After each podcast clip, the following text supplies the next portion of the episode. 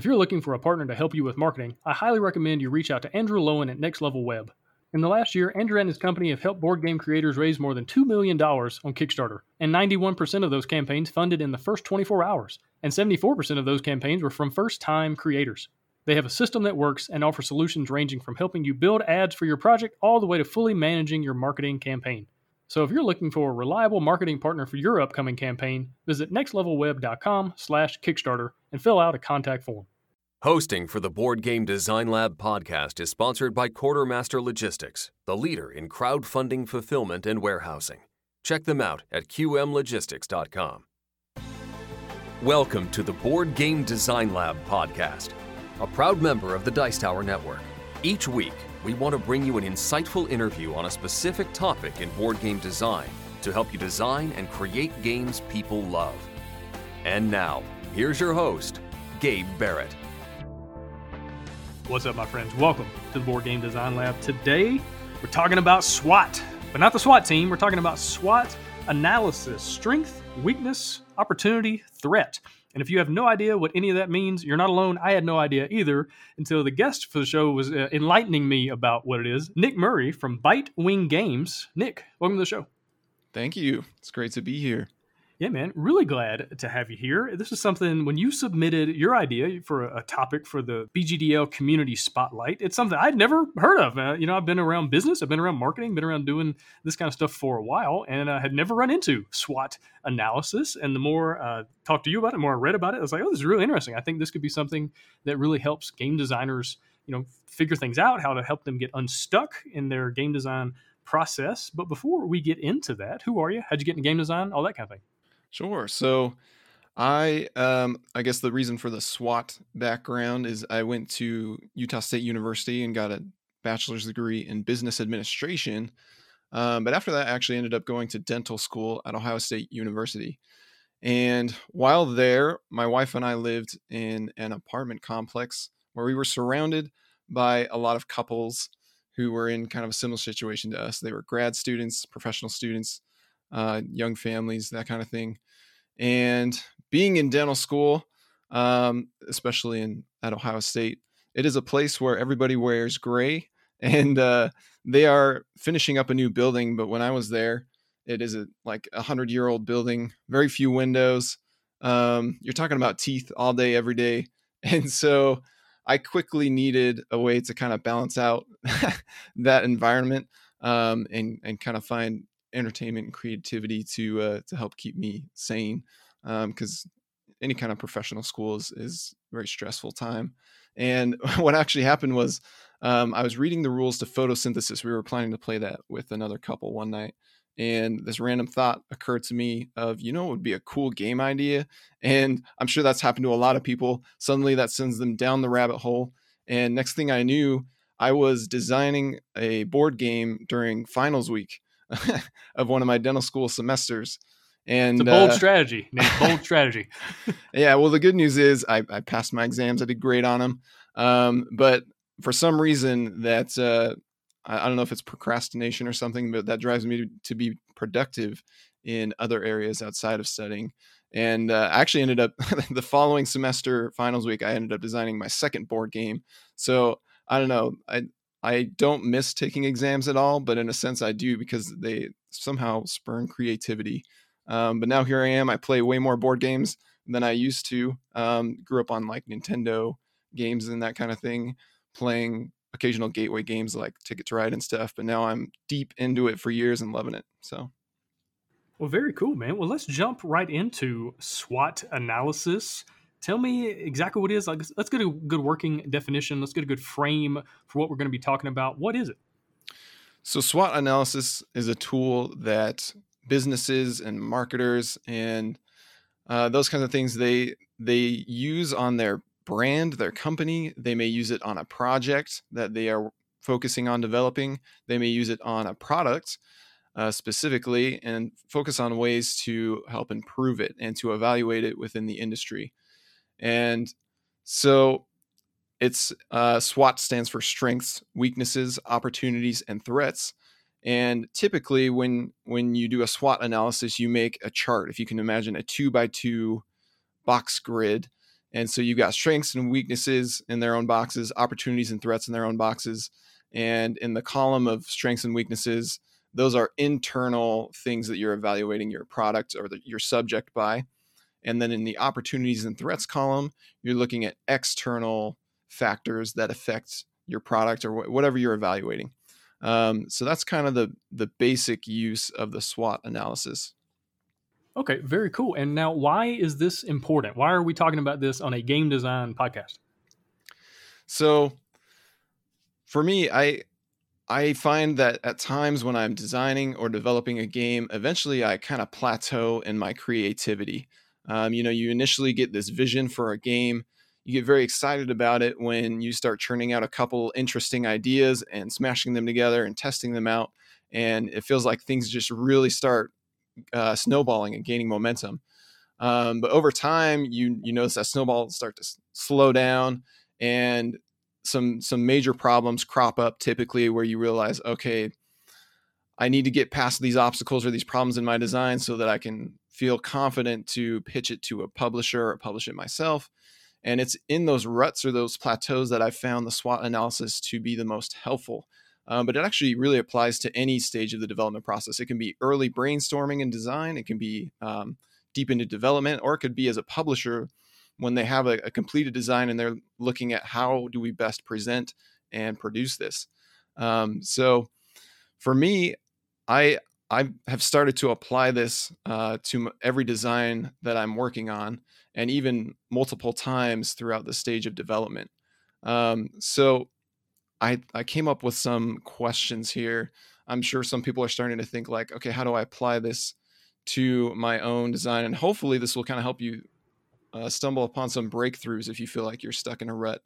So, yeah, before we get to the questions, let's talk about kind of your basic definition of strengths, weaknesses, opportunities, and threats. So, if you're thinking about your game or your design, um, what are its strengths? You know, what makes it stand out, and why should it exist? Um, weaknesses are, are just the main things that you feel are holding it back, or the main obstacles in the design that uh, you're you're struggling to overcome, or to to make some kind of rule or tweak the rules to to fix that problem or those problems.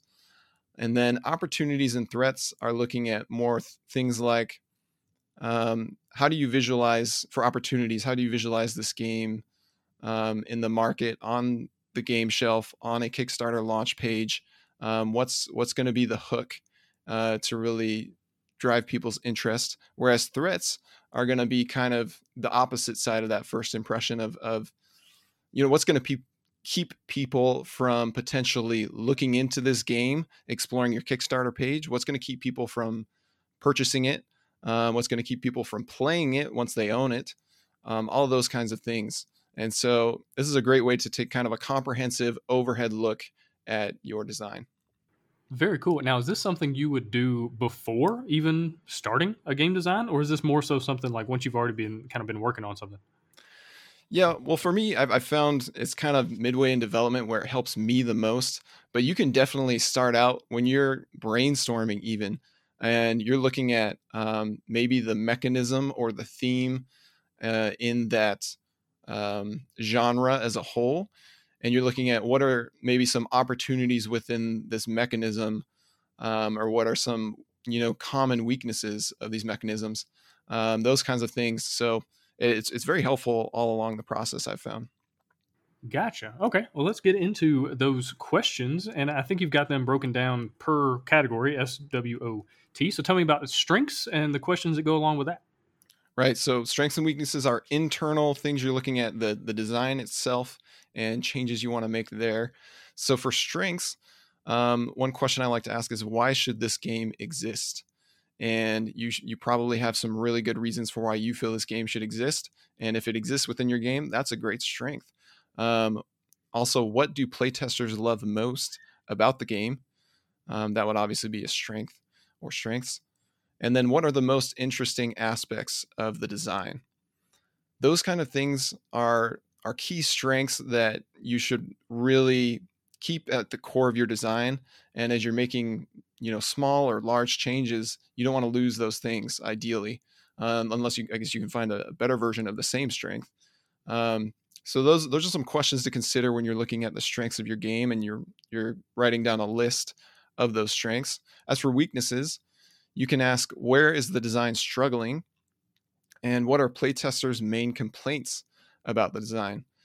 Um, so those are some obvious weaknesses either that you yourself see or that others you know have commonly cropped up as you've tested the game. Also, what is keeping this design from becoming an all-time great? Um, sometimes, to a fault, I compare my designs to the all-time greats out there, and and I wonder, oh man, my I can see the distance between you know my game and that game that's published and been an evergreen for all these years. Um, and that's a little bit daunting to do. But maybe just looking at what's the next obstacle that's keeping this game from becoming even greater would be something to uh, put down as a weakness. And then finally, in what ways is the design not meeting your vision for the player experience? Because um, I feel like we all have a vision going into the game design initially, and then it's it can be hard to keep that vision as we get stuck in the mire and the the little details of uh, balancing and design. Um, and so it helps take a step back and realize, okay, wh- where is this not meeting my all my overall vision for the game? Yeah, definitely. I'm going to jump in real quick right there because I feel like this is something a lot of people struggle with. I know I've struggled with it, where you do find yourself comparing the game you're working on to Pandemic, to Ticket to Ride, to something that sold a million billion copies, and it uh, it's very discouraging in that moment when you realize that uh, the games you're working on aren't anywhere near as good as a lot of the games that are on the market. But I feel like it's uh it's it's a false comparison in a lot of ways because what you're really doing is comparing your behind the scenes to someone else's highlights first of mm-hmm. all and that's always a dangerous thing but also right. you're comparing yourself and you've maybe been designing games for 15 minutes compared to alan moon designer of ticket to ride who's been designing games for like 25 years right and that's always a dangerous thing so one thing i've really uh, been trying to do more often than, than not is compare myself to myself of just a little while ago it's like, okay, this is this game is not where I want it to be, but this game is way better than the game I created last year. This game is way better than that piece of trash I threw away last month. You know, and, and just kind of using that as an encouraging thing to say, okay, I'm not where I want to be, but I'm better today than I was yesterday. And it's a lot more helpful to, to compare myself to myself, if that makes sense. Because the other way around, it, it gets it becomes a mess. I think another thing to think about and I call this the Dr. Phil strategy. If you're familiar with the Dr. Phil show, uh, the only reason people watch that show is to make themselves feel better about their own lives because your life might be a mess, it might be an absolute train wreck, but it's nowhere near as bad as the people on Dr. Phil. And so you can watch Dr. Phil and just feel better about it. It's like, well, you know, my cousin's not marrying my sister, and you know, I, I don't have crazy stuff like that going on. And so you can feel a little bit better. So maybe find some games on the market that are just not any good. And obviously, this is opinion based, and I'm not going to throw any games under the bus. But if there's games out there that you're like, this game is garbage, well, compare your game to that garbage game and feel a little bit better because it's on a store shelf somewhere. And so I think that might be another a little personal strategy you can throw in there uh, as well. Totally. Yeah, I'm a I'm a tennis player and I'm always trying to improve my skills, but if I compare myself to Roger Federer or Rafael Nadal, I'm going to get pretty discouraged pretty quickly. Um, but I think uh, one thing that comes to mind is I took a class, a branding class in marketing from a uh, a guy who worked for Procter and Gamble and Disney and Coca Cola and and was in charge of like these multi billion dollar uh, campaigns and he always talked about uh, making your product or your service different better and or special. And so um, you know it's, it's hard to make your game better than pandemic or ticket to ride in some sen- in some cases um, but to make it special or different in its own way i think is is something that i think we can all achieve. Yeah absolutely. All right let's keep going. Tell me about opportunities. Okay so opportunities and threats are more uh, they're typically external things you're looking at. Um, there can be, you know, internal opportunities as well as well you can throw on here. But um, some questions that I came up with include what are common weaknesses of your theme and mechanism in the industry? Um, I feel like this is a great way to spurn creativity with your own design or when you're brainstorming and thinking, okay, what kind of you know deck builder do I want to make? But what are the most common weaknesses in deck builders? And uh, that often um, turns into at least I feel some really interesting designs. You look at games like Fort that makes uh, turns interactive in between your own turns, where you're following the suits of other players, um, things like that, where they they maybe t- took a look at a specific mechanism and, and thought, okay, I I feel this is a problem with this mechanism. How can I solve that or or put a spin on it? So there's one opportunity. Another is what problems in the industry could this game attempt to solve? So kind of a similar thing there. What do fans generally love most about the themes and mechanisms you are using? Um, and that's obviously something you probably want to hit on. Um, what aspects of the design are most marketable? What can the publisher use as a hook for potential backers or buyers? And then what might fans of this game want more of in the future?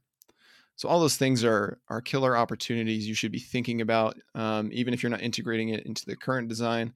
Keeping it in your back pocket as things to look into as potential expansions or ways to when you eventually make it to publishing or or kickstarting the game. Um, this is a great uh, list to come up with. Yeah, I like this a lot. I really like the whole idea of like, how can I make my game different or special? And because that really just turns into let's look at the other games on the market, the games that have done really well, and what can I do to you know differentiate my game and make it more interesting? Or maybe you know, maybe normally these kind of games don't have a board, but in my game there is a board, and here's how you use it, or, or something along those lines, right? And you just start thinking through the what if, like what if my game did this? What if my game answered this question? What if my game you know saw this as an opportunity as opposed to a drawback, and I, I use the mechanisms or I use the components in this way? And I feel like it just can really help you just again ask those questions, and then maybe you get out of that design design funk that you're in.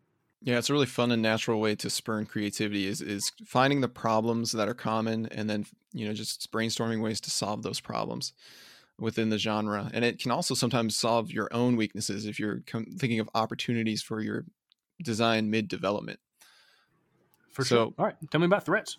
Yeah, as for threats, um, questions you can ask are what aspects of the design or theme might make a poor first impression to observers? What popular published games might this design be compared to? What games or activities would this design compete with? What obstacles might prevent this design from being published, manufactured, or purchased? And finally, what are the potential barriers to entry of playing your game, such as accessibility? So, all these things are threats to your game getting uh, looked at, purchased, played, um, kept in the collection, all those kinds of things, and and minimizing your threats and being aware of them and finding ways to mitigate them are, I think, essential for the whole process, designing and publishing. Yeah, definitely. And I think this process can also be really helpful if you're going to pitch a game, right? If you sit down and really think through what are the strengths of my game that I can highlight to the publisher? what are some of the weaknesses that they're going to have questions about that I need to make sure I have answers for? And I'm not blindsided by something. I don't have an answer. I say something dumb and or maybe something that wasn't even true. You know, you think about the opportunities in the marketplace because the publisher is that's definitely what they're thinking, right? They're not really concerned about your game. They're concerned about making money. Uh, and so they're having to think about this as an investment. It's not a good game design. I mean, you could have a great game that's not going to make any money and they're not going to publish it because their main goal is to look at opportunities in the market and go, oh, okay, this game is going to fill this this need. And then the threats, same thing. It's like okay, if, if your game is very similar to other games already out, then you're going to have to answer for that because a publisher that's one of the first things they're going to think about. So I think this process can really be helpful with pitching as well. Uh, all right, so let's jump into maybe some examples. Let's do let's do a couple examples. Let's do uh, Settlers of Catan or Catan as it's known now, and then let's do one of your games as well as a follow up. So tell me how you would use this SWOT analysis for Catan. Yeah, so you can look at Catan as it exists today, or you can think of it as maybe when it was a, a finished design way back in the day.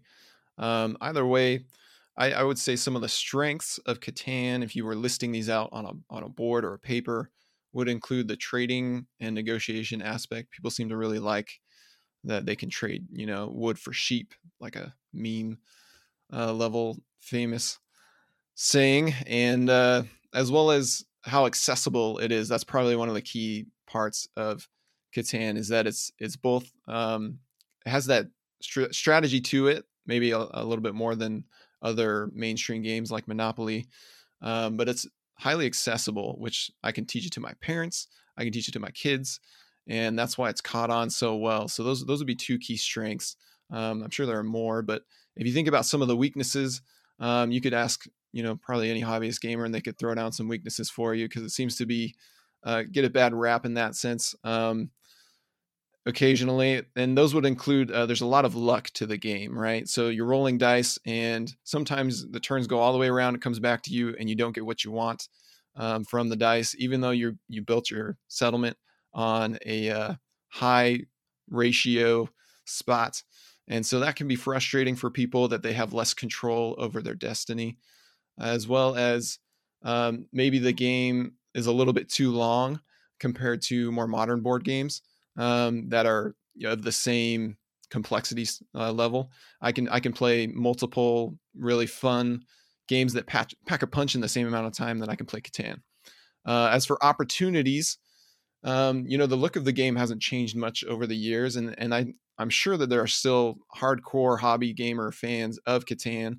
So maybe there's an opportunity there for a premium or deluxe version of the game, or with an updated artwork and maybe uh, tweaked and modernized rules, those kinds of things, as well as threats. You could look at really uh, any very popular games that are also kind of competing with it. Ticket to Ride would be a great example, or games that are of a similar genre, like Concordia is one that's a little bit more complex, but it's also easy to teach. It involves building out settlements and collecting resources from those settlements and expanding outward. Um, so you can look at similar games as well. Yeah, definitely. Okay, and that makes a lot of sense. And hopefully that gives people an idea of how to take a game and go through this process. All right, tell me about maybe your uh, favorite game, a game that you've been working on, a game design that you've been you know taking through the steps. Tell me how you would apply this uh, analysis to that game. Sure. So I think a, a good example would be Balloon Jockeys. Now, this is uh, one of the bigger designs I've been working on for a while. It's a strategy board game that involves hot air balloons and an element of trick taking. And when I set out to make this game, I had the vision of making a hot air balloon competition game because that seemed like kind of an underrepresented theme within the industry. Yet it's it kind of reminds me a bit of Wingspan in the sense that like you know you look at a bird, you look at a hot air balloon, and it kind of evokes the sense of wonder. So it's just naturally appealing in my opinion. And so I wanted to capture the feeling of being a hot air balloon pilot competing in these real life competitions um, but also making it kind of a beautiful uh, game with a lot of table presence, right? So that was my my thoughts going in, and as the design went on, I, I eventually, um, you know, things got really interesting, and I came up with some ideas that I felt like, okay, this game it has some some hooks that I know would would make it do well in the industry. I, I know people would love, but then there are aspects of the game that are not working. I kind of hit this rut um, that we've talked about where the hand management and the card play didn't quite have the tension and the uh, the interesting you know turn to turn decisions that I wanted. The cards kind of felt samey, um, so it was like everything in my hand kind of let me do what I wanted to regardless, as well as the pacing was a little bit slow because um, I was taking inspiration from other trick taking games such as Tricky Tides uh, initially as I went into it, and so um, you know if you're familiar with trick taking games they involve um, everybody plays one card from their hand. The first person that plays leads with a suit, and whoever plays the highest number of that suit takes the trick. But with Tricky Tides, it does a cool thing where the highest number of the suit takes the trick, and they they get a bonus in getting to go first. The uh, in moving their their ship.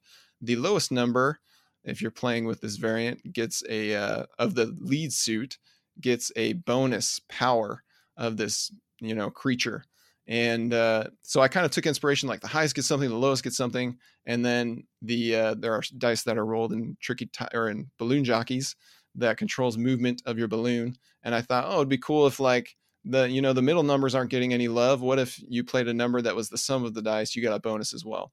So um, it was kind of interesting in, in concept, but the pacing of the game was slow, and I was I was just like, man, this this card play isn't working as well as I want but the uh, scenarios are working so well. How do I fix this? So I took it through the SWOT analysis. And so I'll, I'll take you through just some of the things I was looking at. With the strengths of the game at that time, it was kind of a unique theme with a potentially gorgeous art style with, you know, like skies and hot air balloons. I had a scenario book going on, kind of like uh, Gloomhaven Jaws of the Lion, a spiral bound book where you just flip it open to whatever scenario you want to play. The game's practically set up for you and you dive right into it. Um, so that was a strength of the game. And there there were a few little mechanisms that I that I was thinking to myself, these are really good mechanisms. Like they they when they are used during aspects of the game, they really hit the spot, you know. So then the weaknesses, the cards felt a bit samey. I touched on that. The game lacks a bit of tension in the card play and hand management. Uh, the rules are a little bit fiddly with those bonuses that I was talking about, as far as like, okay, now who played the highest of the leads? Okay, now you get this bonus. You wait for them to take the bonus. Now who played the lowest? You get this bonus. So that was slowing down the game and the pacing, which was another weakness of the game. Um, as for opportunities, I realized that um, you know there there's two boards to the game. There's a landscape board where players are controlling where they're going north, south, east, west. But there's also an altitude board where they control how high their hot air balloon is at, um, because that's how a hot air, a hot air balloonist, a pilot, um, controls their balloon. They can only adjust their altitude to the wind accordingly.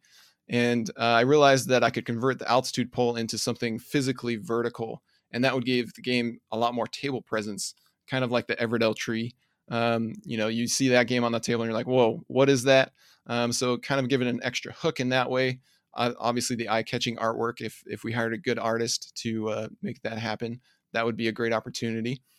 And then even more scenarios and expansions in, within that spiral bound book. As for the threats i was thinking about games like tricky tides because obviously i took some inspiration from that when i designed it.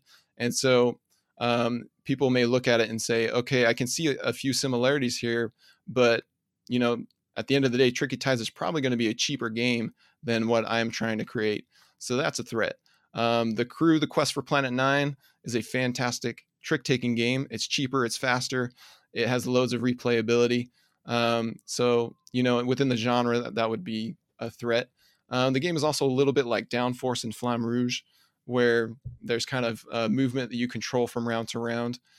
And so those were some of the games I was thinking about. Okay, of how do I differentiate this game from those? so that it's you know worth it to people to own both on their shelves and love both. So when I kind of took this design through the wringer, what I came out with was um, a few different ideas, and I quickly uh, came upon one that simplified the rules and eliminated all the weaknesses at once. And it was very cool to see that that happen, where I, I removed all the bonuses for the uh, trick taking aspect and it came down to okay whoever wins the trick takes the cards just like in a classic trick taker because i was thinking about other trick taking games and how they are fast paced in that sense and so that sped up the game and then suddenly it mattered um, when you played your highest cards because you wanted to win the bonus cards because those actually can be spent as we call them gusts of wind as ways to uh, kind of slightly push yourself a little bit further or give yourself that little extra edge because you're you're sort of a victim to the wind in one sense, just like real pilots are in real life. But the gusts of wind give you that little extra strategy that you spend at the right time and in the right place. And so, uh, really came upon this, um, I guess, perfect solution to the core gameplay, and it was all through coming up with this SWOT analysis. Wow. Okay, that's that's awesome, and it sounds like a really helpful process to go through, especially when your game maybe is in a place where you're not quite sure where to go. You're like having maybe to figure out some design decisions or choices to make about the game. Like, do I want to do this mechanism or that one? Do I want to do this art style or that one? Maybe the game's just at a standstill. I think I think it can be really really helpful. Now, is it always helpful to go through all of these, or do you ever find yourself just doing one uh, individual thing, like only looking at the opportunities or only looking at the threats to then figure out how to you know get through something? Oh, definitely. Um, I have another game, a con artist, that's it's a it's an astrology game. You're you're drawing constellations, and it's a bit like a fake artist goes to New York. But if you if you played a fake artist goes to New York, the way it's set up is somebody writes down all these topics on cards, right? And they hand out those topics to everybody, but one person gets a card that just doesn't say the topic on it. And then they have to blend in with everybody else. And as this paper gets passed around, they draw a single line that hopefully doesn't draw suspicion to themselves. And so I had kind of a similar structure with this constellation drawing game, but found that there was, it was such a long setup with, uh, you know, from t- from round to round, as well as people were looking at the game again and saying, okay, it's a little bit similar to a fake artist goes to New York. And so there was kind of the game was lacking a hook or a key differentiator, as well as it was a long setup. And I realized, you know, if there's some kind of physical components that is cool, kind of like Wavelength. If you played that, that's one of my favorite party games.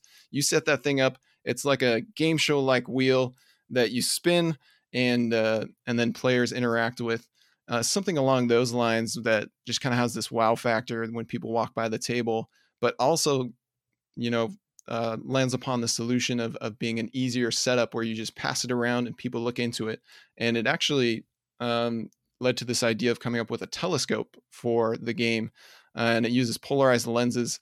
And actually, Chris Stone in the community helped me to uh, design the the 3D uh, he 3D printed it and came up with it with me. And uh, it's been really cool to see how that's solved the weaknesses just by looking at those as well as the opportunity of, of coming up with a physical component.